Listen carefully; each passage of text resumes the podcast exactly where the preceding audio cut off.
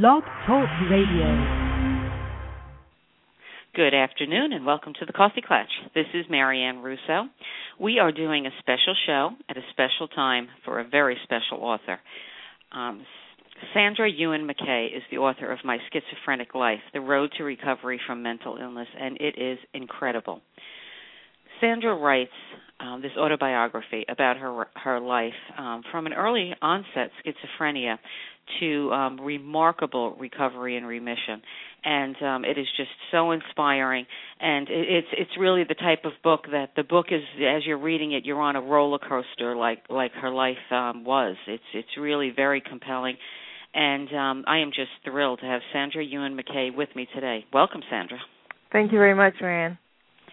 Um, yeah, as I said, the book is just really amazing because I think it's uh, often um, not discussed.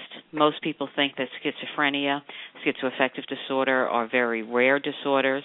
And um, I'm just so glad that you're coming on and that you wrote this book and that you're really bringing it to light because, uh, you know, there are children and adults that are really struggling. Yeah, thank you. Yeah, I've had a really good response from the book. People are really touched by the story, and they they recognize things in their families or their you know their own experience, and it really uh, I guess it really connects with people. Yeah, and you know, and you write about that so well um, in the book because um, you know your onset really started um, from when you really became recognized when you were in eighth grade. Oh, yeah, and, um, yeah, eighth or ninth grade. Yeah. Right, and and you said that you know there were earlier unrecognized signs. So why don't we start off by us, you telling us what were the signs when it became apparent to everyone, and what were some of the unrecognized signs thinking back? Yeah, I mean, when I was a kid, I was uh very shy, very introverted. Um we didn't have a lot of uh you know, communication in our family. My parents were both uh, very busy with careers and school and things and um I guess I wasn't really that socially um um active with other people. I would I wouldn't really say how I felt. So maybe I um was unable to communicate when things started to go wrong for me. So when I started to have auditory hallucinations or, you know, things I was starting to have some paranoia that people were following me, I think I was unable to express that so it wasn't really caught as early as it could. But I've heard people that have, you know, they look back at their childhood and they've had things going on, you know, since they were very young, like elementary school, and they didn't, they weren't diagnosed until they were 20. So it is quite common. Right, and you know, you had also wrote about um hygiene, the um the lack of hygiene and and mm-hmm. other um you know things that started to change in you yeah. Um, and I think that also it's you know it's a very confusing age because you know the tween years. I mean, parents don't know what to make of you know most of their kids anyway. So I think this is a confusing time. Do you find that um you know that this seems to correlate with puberty or regulating of puberty for most girls. Does onset usually correlate with this time? Well, for women it could be anywhere from, you know, say early teens to 30 for guys, it could be maybe in the 20s mostly.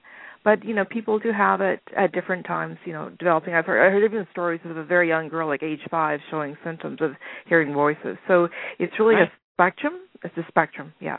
Right, absolutely. I mean, I, I've I've heard also children as young as four years old that showed signs. I mean, clearly they weren't giving a, a given a formal diagnosis at that point, but um, it was suspected and confirmed as they grew. So, yeah, um, you know, there can be signs very, very early. Mm-hmm. Um, you write about being um, your first auditory hallucination. You write about being at your friend Candace's house, and this was mm-hmm. around the age 15. Mm-hmm. And you describe hearing voices that upset you and made you misinterpret basically a situation that was going on. So, can you tell us um, how these auditory auditory hallucinations um, became more frequent, and what it was like for you that you were unable to identify it as it not being reality? I think because it was so gradual, like, you know, I was sort of pulled into it. It was very, very seductive because I was at my friend's house and I thought, you know, I heard people speaking through the ventilation system. You know, I'm, I'm right there. The owner must just be able to hear them because in the other part of the house. So that I had like a rational, real, you know, explanation. Then when I had an olfactory uh hallucination in the lane, like smelling vinegar, oh, it must be the trash. Or if I heard voices outside my house, oh, it must be real people. You know, and, and it was like this whole thing that the voices I heard were actually belonging to actual people. So that's when I started my break with reality. So it was very hard for me at that time to discern the difference between what was hallucination or delusion and what was reality. Right, and the voices that you would hear, I would assume you would correlate to the person. Yeah, Oh, to so they weren't- somebody in they weren't school. foreign. Yeah, yeah, somebody that I knew. Right, which would also be confusing. And you know, you just mentioned and you wrote about also um, smells and scents that accompanied these hallucinations. Is that common? Um, yeah, I mean, people can have tactile um, delusions. They can have visual hallucinations, auditory, um, um, olfactory, any type of the senses they can have. Yeah, yeah. So, what what a part, what part of the brain um, would schizophrenia um, impact? Because it does have, you know, it's auditory, it's um, visual, it's tactile, it's so many different things. Do they know? I wouldn't really know. Actually, I'm not expert expert on it, but um, it basically, when they explained to me, is that in my brain, my the neurotransmitters like the like the dopamine levels and serotonin levels in my brain are are out of out of sync. Mhm. So if there's if there's too much um, activity going on or not enough, it can cause me to have symptoms. So what the medications do is kind of um, block some of those neurotransmitters, so you're not getting all these extra messages in your head. So I'm not sure if it's an actual, you know, specific like frontal, cor- you know, cerebral cortex or whatever, but it's it's how your brain interprets its environment, how your brain ret- um, responds to stimuli. And you know, you describe, um, you know, as as this started happening, that you know, depression soon followed. Mm-hmm. Um, you know, and how and you can just hear how painful it was, you know, through your words. I mean, it's just so beautifully written, and you know, it was very painful for you. So combined with the hallucinations and the delusions, this must have been a very hard time for both you and your family. Um, you know, how did your parents first react to these odd behaviors? Um, they kind of thought, okay, Sandra's doing well in school. She's getting A's in school. She's not really talking to us, but maybe she's just having some uh teenage stuff going on, a phase of some type. She'll come out of it. We'll just watch her. But then I reached a point where I wasn't responding to them. Like my mother would greet me in the morning and I'd totally ignore her. She thought I had a hearing problem. So she took me to my GP and he tested my hearing. She doesn't have a hearing problem. I think she has attention deficit disorder. So they had a misdiagnosis. I couldn't believe that. Yeah, yeah. because I wasn't really articulating, you know, I'm hearing these things. Like they had, there was just no connection there because I wasn't expressing what I was going on for me because I didn't know what what it was. I couldn't articulate it. And then after that, you know, I did some bizarre things. You know, um, did some destructive behavior. And my sister alerted my mom and dad. You know, we've got to do something. You've got to take Sandra in. She's just not right. Right. So then my mother, you know, called the ambulance, you know, went to emergency at uh, the hospital and spent, you know, three, four hours in emergency being, you know, interviewed by various psychiatrists, put on a children's ward, um, not knowing why I was there, what was going on. And then, you know, I talked to my aunt who came to visit me and I said, Well, why am I here? What's going on? And she says, Well, you have paranoid schizophrenia. No doctor told me, my parents didn't told me. It came from my aunt. Right, and you know, you you wrote how your parano- paranoia was taking over your life, Oh yeah. and um, you know there were some some events that happened um, that were really startling. Um, you know, not to gloss over it, because um, you were not only just hearing things, but you you had become extremely paranoid that there were people outside.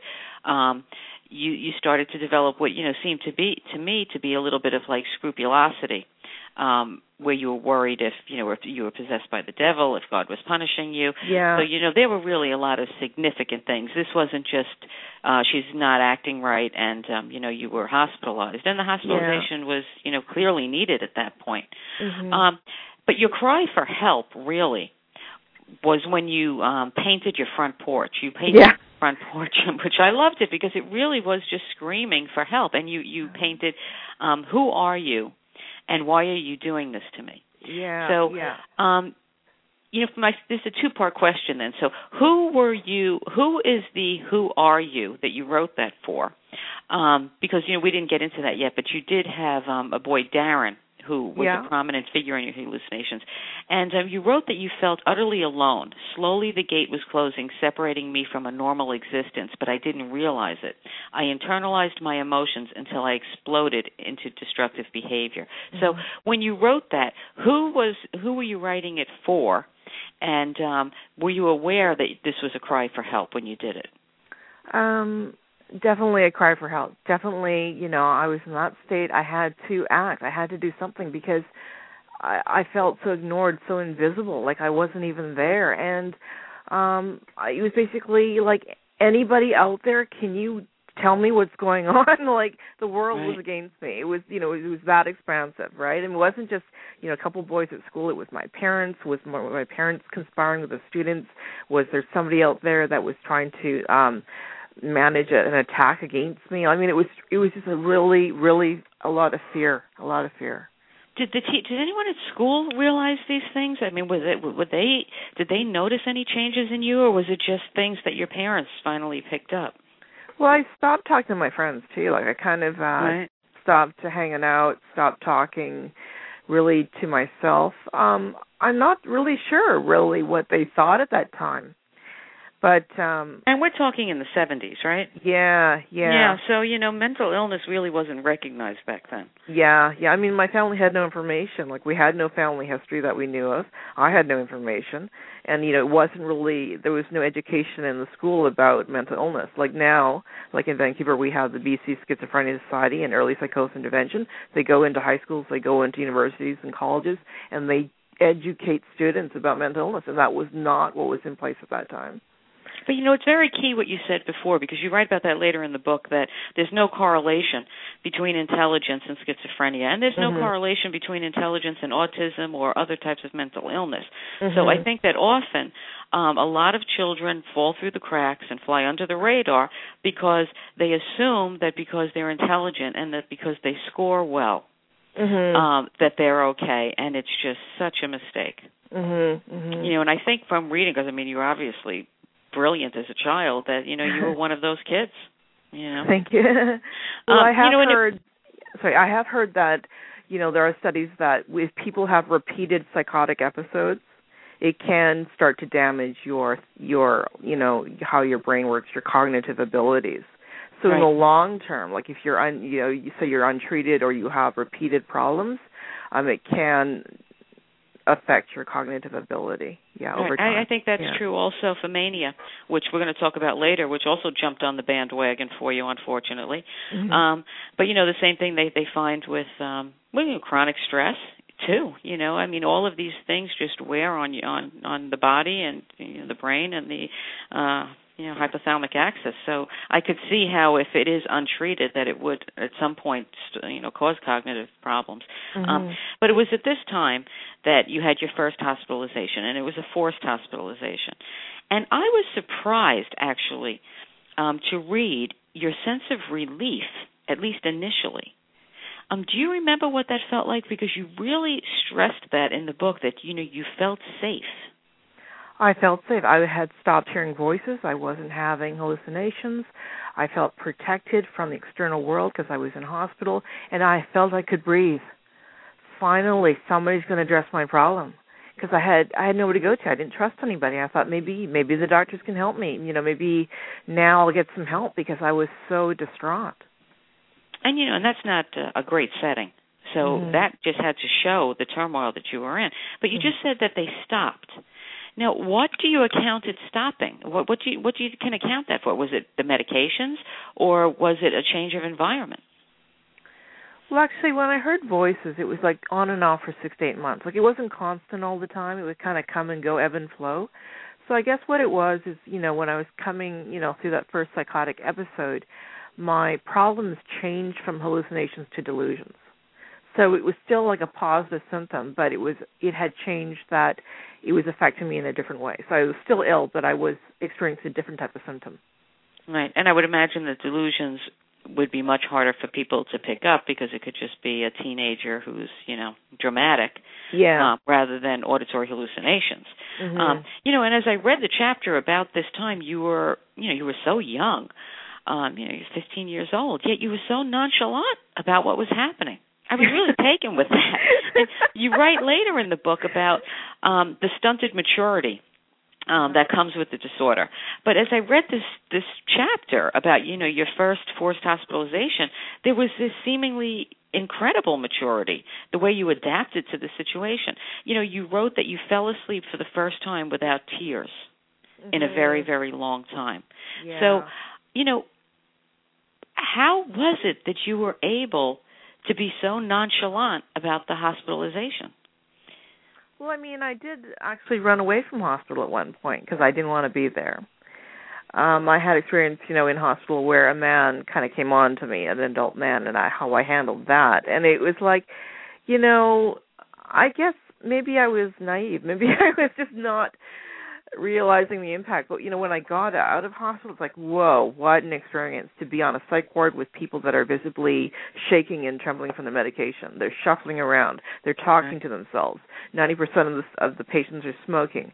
Um, you know, and you know, it was like you know being flung into, uh, yeah, a hospitalized setting, and it was like it, it felt enormous when I got out of there. But when I was there, I felt that I needed to get on the right medication. I needed help. I needed to get a psychiatrist. I needed that help. If I wanted to go back to school, if I wanted to go back to life, I had to take on these things and get through it. You know, because so I was determined. You know, I wanted to get back to life. You know, I, I'm not going to be at uh, you know like a like a long term facility for years. You know, for for you know teens or adults to live at at a, at a, at a place. I wanted to be with my family. I wanted to finish school. Well, know, before I go to your family, because that was my next question, but I want to back up a bit. Um, you do write about how you endured um, sexual molestation from a patient, mm-hmm. um, an older um, man, when you were in the hospital, and um, you were you wrote about how you were unprepared for sexual advances, mm-hmm. and part of that was the immaturity, and part of that was that, um, as you said, you really didn't have that open communication in your home. So mm-hmm. before we mo- move on, I mean, what would you tell our parents about speaking openly with their children who have special needs? About you know about sex and relationships.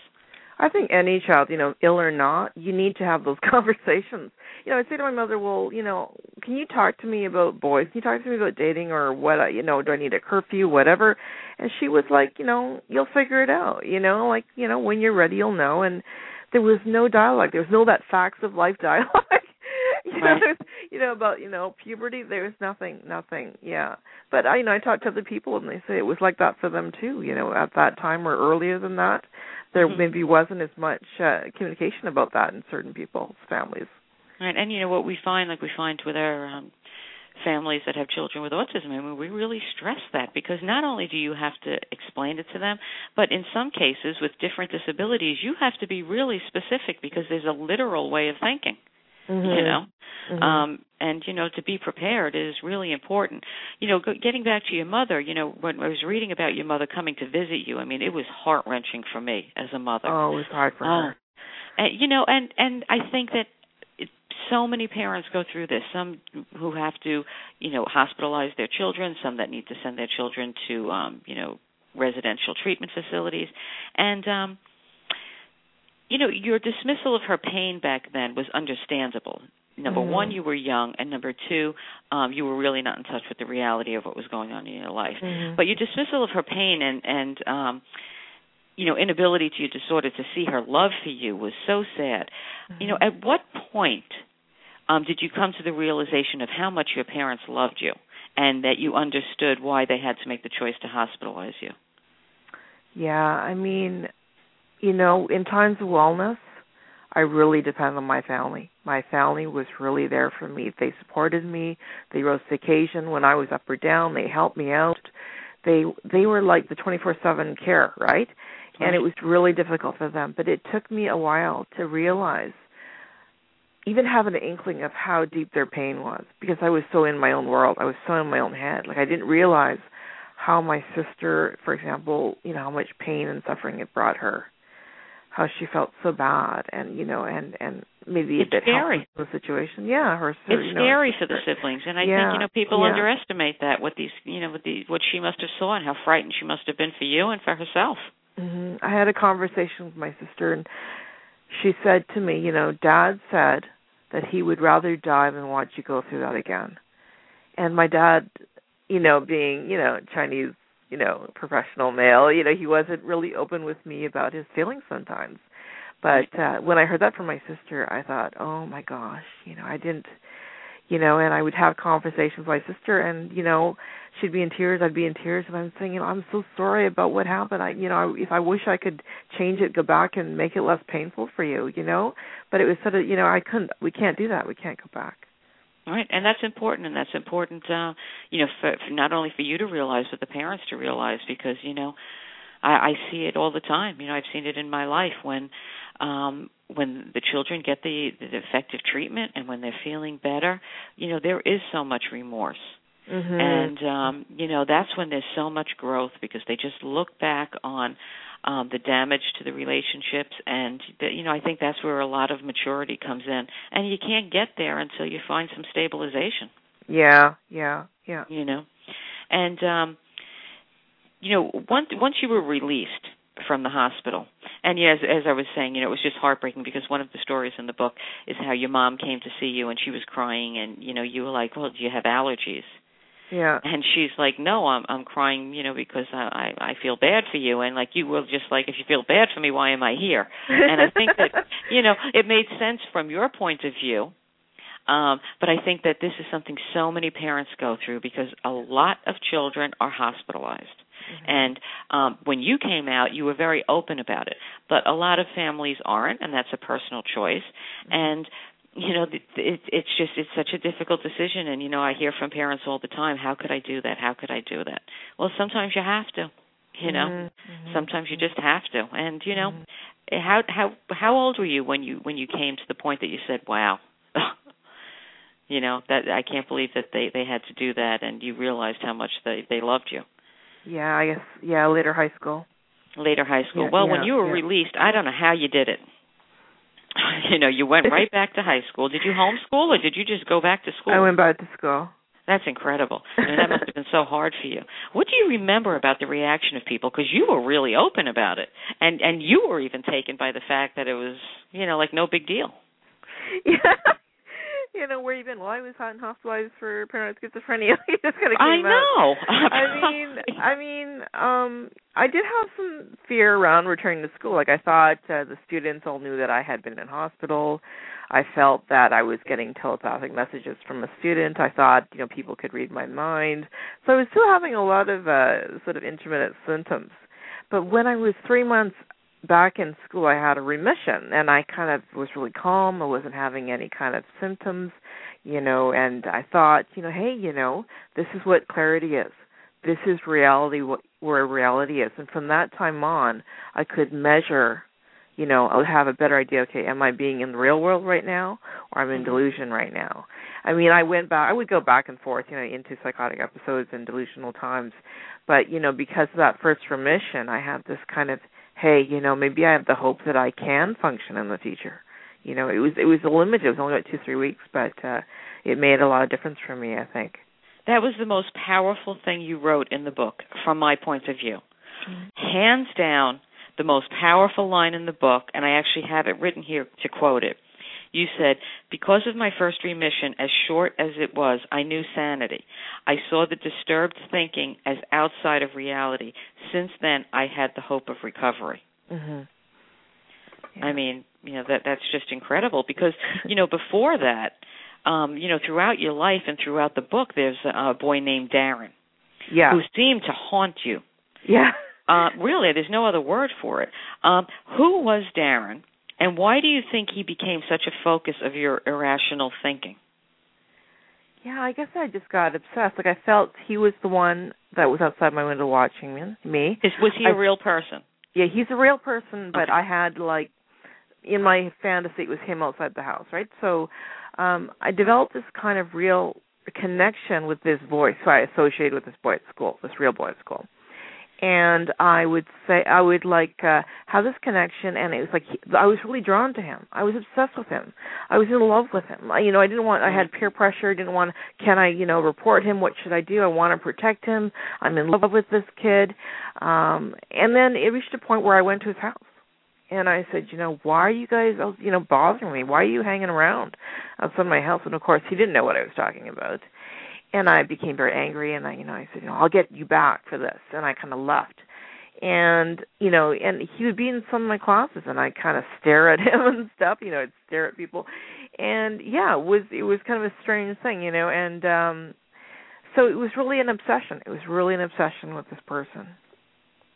Yeah, and you know, and it, it it traveled with you. I mean, this was from the time you were 15 up until you know your adult life, and you know, before we touched upon uh, mania, um, jumping on the bandwagon. At this point, um, and that's when Darren became once again became prominent in your life, and you wrote um, psychosis is deceptive. It slips into the conscious mind, drawing one into an alternative world.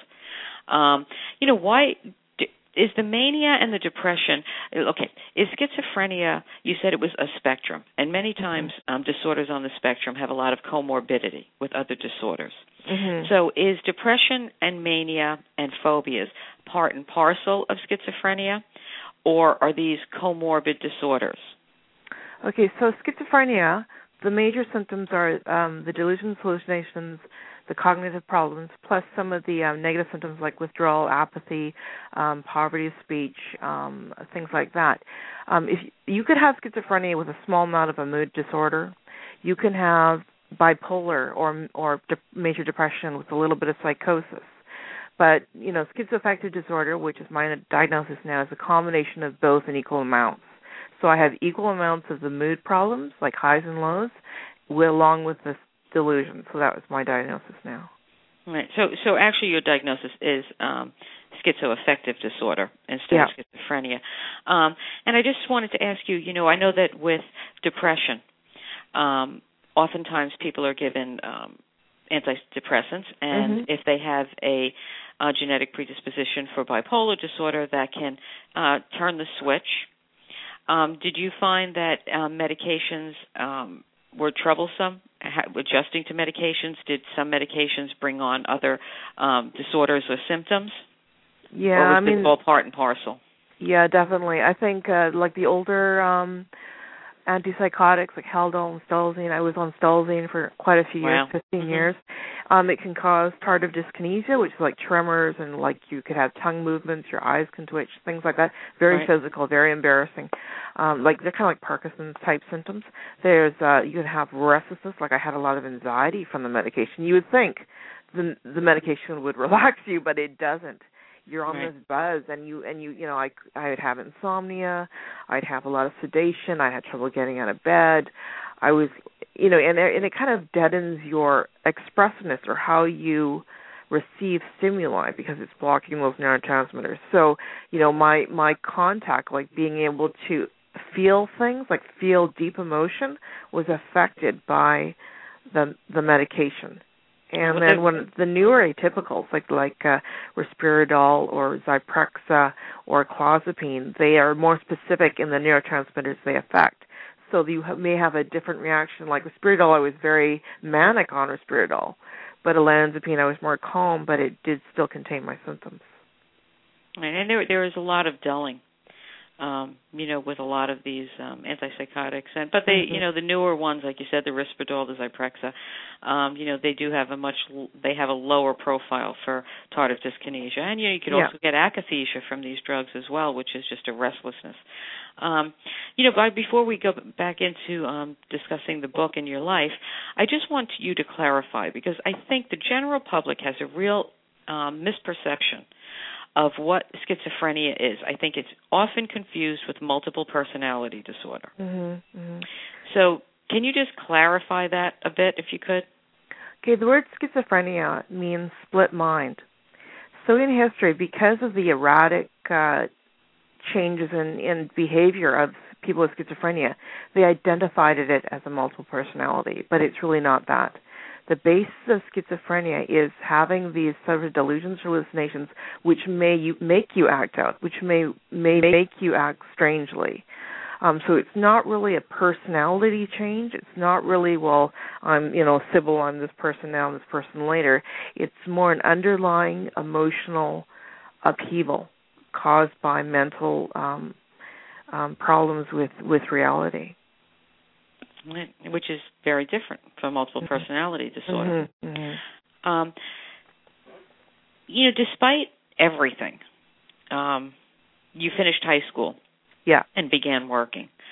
Um, you know, I, I was wondering, do you think that the fact that you did you did score with a high IQ Yeah. And as we discussed earlier, you know, intelligence does not correlate with severity of a disorder. Um, do you feel that at times that your intelligence was a deficit? Well, because my memory is really I can I mean I remember stuff, you know, and that really caused me a lot of grief because I couldn't let go of past episodes or past events. I would just ruminate and go on and on about it. I'd obsess. I'd think about things over and over and be very compulsive about it. Very, you know, just mull and, and regurgitate it or you know, just go over and over stuff. And I think that really went against me. Um, it took me a long time to say, okay, I've thought this over this problem that happened past long enough. You know, I, my questions may never be answered. I need to just let it go and move on with my life. So that was really uh, a big turning point when I had insight to know that you know you can't change it. You know, just leave it. Don't go there. Don't reopen that Pandora's box. Yeah, and we're going to get into that because that really was how um, you regained your um, your sanity. And I hear that a lot from um, people that have different um, mental illnesses. It's it's uh, what I call the loop, mm-hmm. um, where they get um, like you said, they they go back in time and think of these episodes, and it gets stuck on almost like a loop for them, mm-hmm. and they get caught right back. They get sucked right back into that emotion and that feeling. Um, right. And you know, we're going to talk about that towards the end of the interview about how you were able to learn to overcome that. Um, but once you finished high school, you you worked um, for a while with your father, who was a brilliant architect, mm-hmm. um, and then you wanted to branch out on your own, and you started working at a school district where you worked with a child with special needs. So I'm curious to hear about that, and also um, that's where your art was first recognized. So tell us about a bit about your jumping out there into the uh, the workforce. Yeah. um yeah, I mean, I I did work for my father for a number of years, um, but I was often late or uh or didn't show up because of my meds or my illness. Um, but I got the work done. He said I was the best secretary he ever had because right. I could, you know, inter, you know, kind of predict what he needed. Like if if a call came in from a client, I'd have the file on his desk you know, because I knew that's what he needed to refer to. Um, like I would know, I would recognize who's on the phone without them telling me, and I'd say, you know, Mr. Smith's on the line. You know, did his income tax, rent, you know, helped with his rental property, helped with his investments. Like, did a lot of stuff for him. Really learned a lot about small business. But when I worked at the elementary school, the uh yeah, you know, working with kids kind of neat and and taking care of the special needs girl who you know really had no communication skills i found it very difficult to to to communicate with her because she was sort of uh not able to respond. Um and uh but at this high, at this elementary school um they I mentioned that I was an artist and I brought in my portfolio. And the teacher said well could you be a mystery artist for our art series? So you know they had I had a painting there and the students didn't know it was my art. And they uh they looked at it and said oh oh you know what do you know about this artist? From their style and you know things like that and so yeah, was, I was a and they painted in my style, kind of you know studied me as like like Matisse or somebody. so it was really right. neat. And then when the teacher said, you know, I'm going to reveal who the mystery artist is, and they you know she's in this room, and the students all looked around and went, it's Sandra because they knew me as a different um last name and uh they were they were very ecstatic and asked for my autograph and that was really neat that was just really adorable neat. yeah really neat you know, I don't know if you've ever read the book um, Neurodiversity, written by Dr. Thomas Armstrong. Um, but what he um, writes in this book is about constructing a lifestyle niche from education to career. Mm-hmm. And um, you know, as I was reading the book, and when I got to these chapters, um, you know, and I was just thinking, all right, you know, she could have worked with her father, but it's difficult to work a nine to five when you yeah. have that medication fog and and other problems. So, um, you know, how important was constructing a lifestyle for you as far as a career? Because this would not be a nine to five now. What you're doing, and by the way, the cover of this book, I believe, is one of your works. Yeah, one of my paintings. Yeah. And you know, I love it because when I look at it, you know, when I first looked at the book, I didn't, excuse me, I didn't think that much about it. It was like, oh, nice, bright, colorful. Mm-hmm. And then as I read the book, and now when I look at the picture, I see something completely different. you know, I just see. I mean, from from what I see of the picture, it's just like a beautiful um collage of colors and then there's just like this striking red on it that just is like it's shattered Mm-hmm. Um, you know, and I don't know if that's what you were meaning to put through when you when you painted it, but I mean, it's just so striking, really beautiful. Thank you, thank you. Yeah, I kind of associate it like with a Rorschach blot blot test, you know, Right. like 'cause it's sort of like a bit of a psychology nudge in there. Yeah. Yeah, no, but I mean, it's you know, the book is powerful, the the the painting is powerful, but um, you know, getting back to the question, I mean, how how were you able to um use your art and your disability and construct this lifestyle? To write this book, to you know, do the art classes, and from there, really, your life changed. Oh yeah, like uh you know, I'm sort of jumping ahead, but I had a relapse in 1998, and after I came out of that, I had to start from square one. I quit my job with my father. I was on a new medication, and I was like, okay, I need to make some changes. I can't work full time. I recognize that. I need to have a life that's flexible hours, a job that's flexible hours, um, things that I want to do, things that I like to do, and find my niche, like you said. Right. And I found that through like the Art Studios, which is a program for um, mentally ill people that teaches art, and I connected with a writers group there. And out of that, I started to become much more creative, and that was so healing for me. And you know, you know, I'm so proud of this book. I'm proud of my artwork and stuff. You know, I'm proud to exhibit my work. But my husband said to me, you know, Sandra, you know, you you did this also for yourself. You know, to do your art is very therapeutic for you. So, you know, if you selling a painting is great, but remember the reason you're doing it is for your own your own health, your own welfare because it keeps you going, right? It keeps you focused and and purposeful in what you're doing and feeling good about what you're doing. So right now I do quite a few different types of jobs. You know, I do some public speaking on recovery. Um, I'm a liaison worker for the Consumer Initiative Fund, which offers programs for people with mental illness. I'm involved with the art studios. Um, I do some a little bit of interior design. You know, I do painting. You know, do the writing, working on a novel. So I'm doing all these different things, and it is so rich my life right now. Well, So rich. and and you deserve it. Um, and you hear that so often that there's this, you know, creativity, and everybody's sick of hearing it. But I say it all the time. You know, everybody has a gift, and Mhm. with these disorders, especially these mental illnesses, it's so important to find that gift and and Mhm. nourish it because it's Mhm. going to change. and change- You know, it changed your life. Um, something else that changed your life was Greg, your husband, and he just sounds extraordinary. So tell us about Greg. Okay, Greg, I met when I was in high school, and um I met him like at camps and and uh youth groups and stuff. But he was a lot older than me. You know, I mean, I was, you know, when I got out of high school, I was what seventeen. He was eight years older than me, and he, you know, I kind of thought, well, he's got a degree. You know, he's he's like a university guy. You know, I thought, you know, he's blonde, blue eyed um very attractive. So i you know he he called me up and said uh would you like to go for a drink? And i you know kind of oh you know like oh i don't drink you know i'm on medication i'm seventeen i don't drink.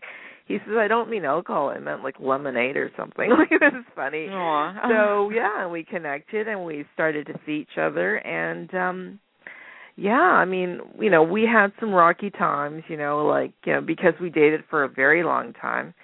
Um you know i wasn't sure you know do we want to pursue this? Are we going to get married? What's our future going to be? Because you know financially we couldn't we couldn't do it at the time. I was at university for a while.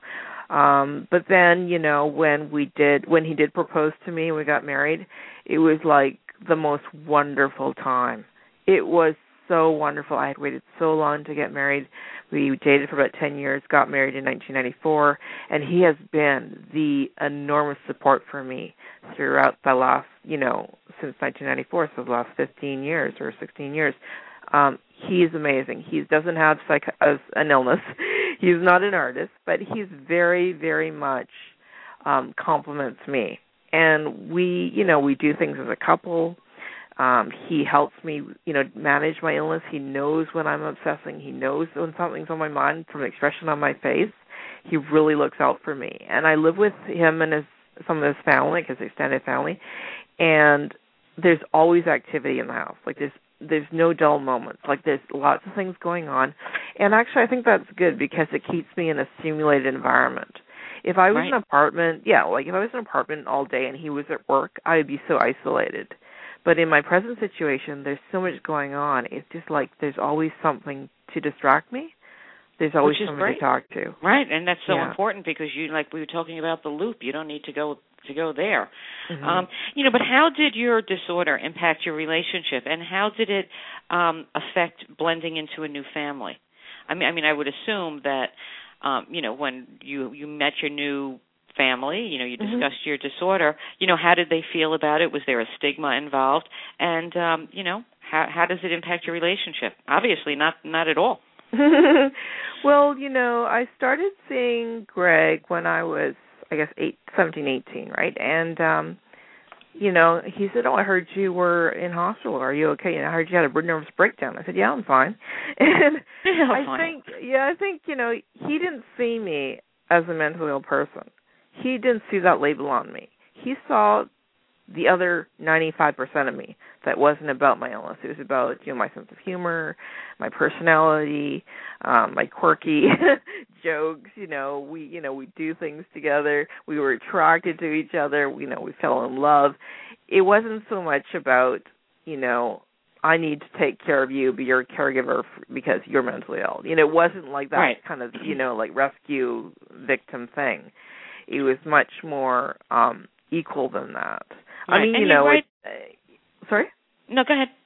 Well, at times, you know, he did have to bail me out. He did have to bail me out because I was so, you know, hostile or caught up or, or or obsessive in what I was thinking. But he is a trooper. I mean, I've never met somebody who was so forgiving and so patient. and his Yeah, I mean, it- it comes so through in the book. Yeah, I Because mean, you did you did suffer um, a relapse and a hospitalization um, Mhm. after you were married, Mhm. and I mean this man stood by you. Mhm. Um, so, what were the triggers? Do you do you, can you identify? I mean, I would assume triggers are different for everybody, but you had a long period of stability, Mhm. and then you had this relapse. Mhm. So, are you able to identify in yourself the triggers, and are the triggers pretty much universal, or does everyone have to find their own? I mean, my triggers are stress, um, say too much going on, like you know, too many things planned out, um, um, exhaustion, like if I'm really fatigued.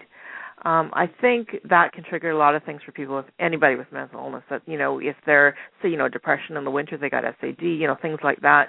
I think those are common across the board. But certain triggers, like if it has something, like it's an association with something in my past, say I ran into Darren in the street, that would trigger me, right? So then I that would be a specific trigger to my particular illness. But for other people, it could be something else. It could be the lights, um, so the traffic lights. It could be the the license plate that could trigger them. It could be, um, you know, people around them who they think, oh, they're talking about me.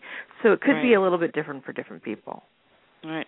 And you know, and I think it can be so difficult because I'm sure there are a lot of people that are undiagnosed, um, that are really shunned because people Mhm. just don't understand.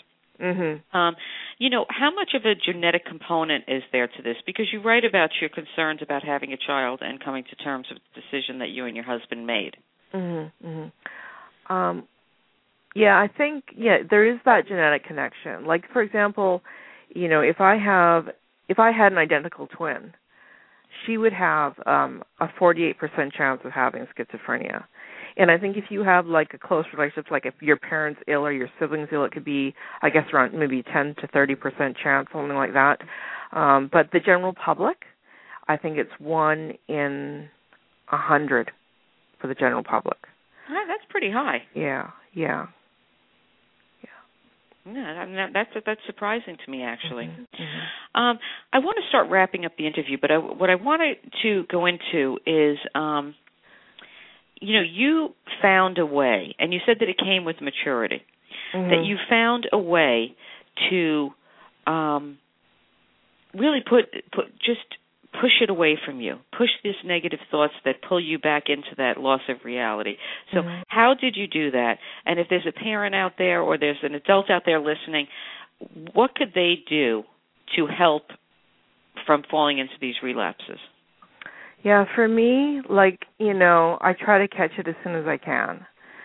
So if I'm, you know, something's going on and then I have, say I have some kind of anger about something, like I get kind of, you know, start to rant about something, um right away my husband or you know or I will say okay this is something's going on you know and it might continue for a while and then it's like okay what do I do? This isn't leaving me alone. It's not a passing thought. What do I do so that might mean distracting myself turning on the TV going for a walk um reading a book.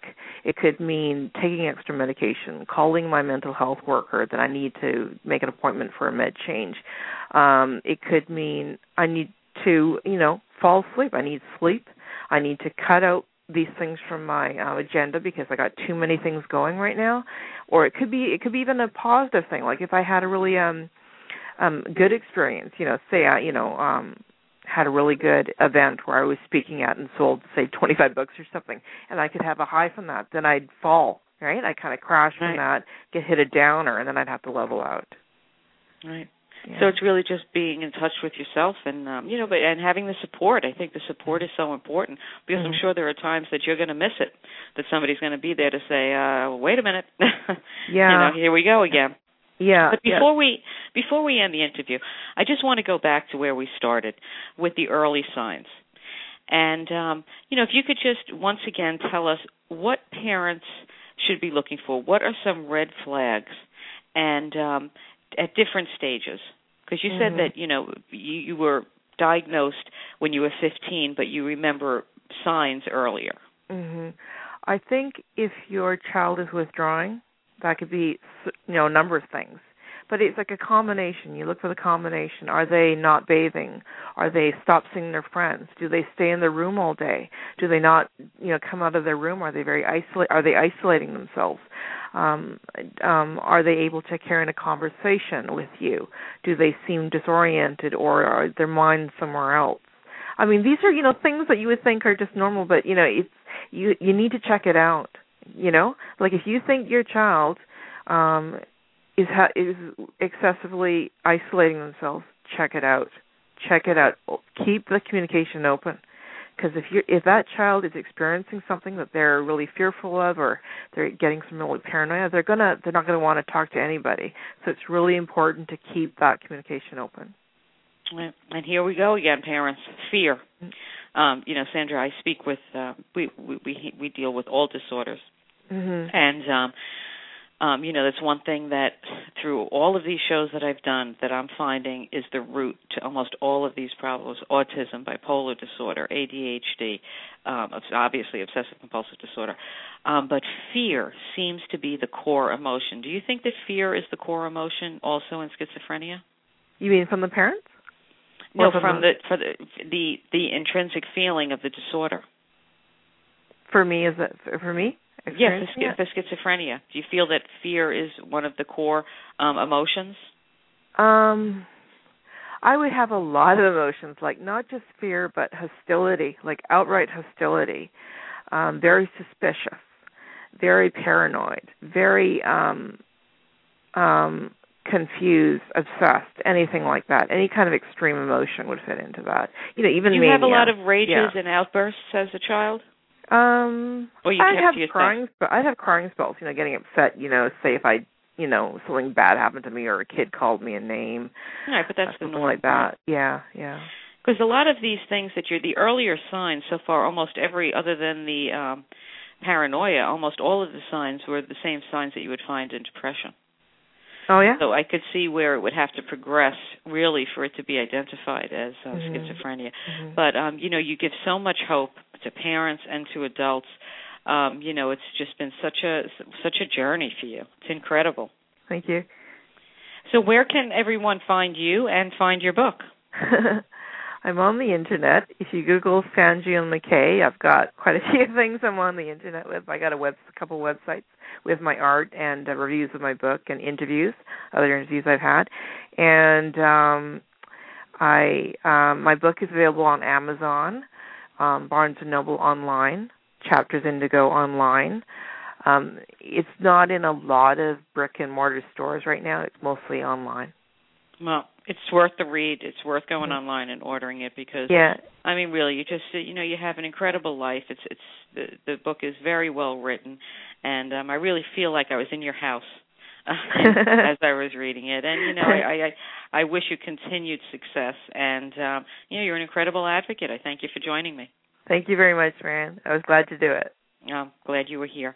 Um, as we end the show each day, you are your child's best advocate. If not you, then who? Become an informed, educated parent. Uh, today, you're getting a double dose of the Coffee Klatch. Tonight, we are going to be having our um, Your Chat, which we offer maybe every month or so, and it's your hour to go on Tweet Chat your topics, your issues, your struggles, your triumphs. It's your hour. So join us tonight, 9 o'clock Eastern Time, on Tweet Chat using our hashtag TCK or jump into our automated chat room. Sunday, we are turning the tables on Anne Barbano, who is the producer director of the Autism Maze. She is the host of The Next Frontier and uh, she's going to be joining us, and we are going to be discussing autism through the years, how autism has changed um, since she created the Autism Maze many years ago. So thank you for joining us, and we look forward to seeing you again on Sunday.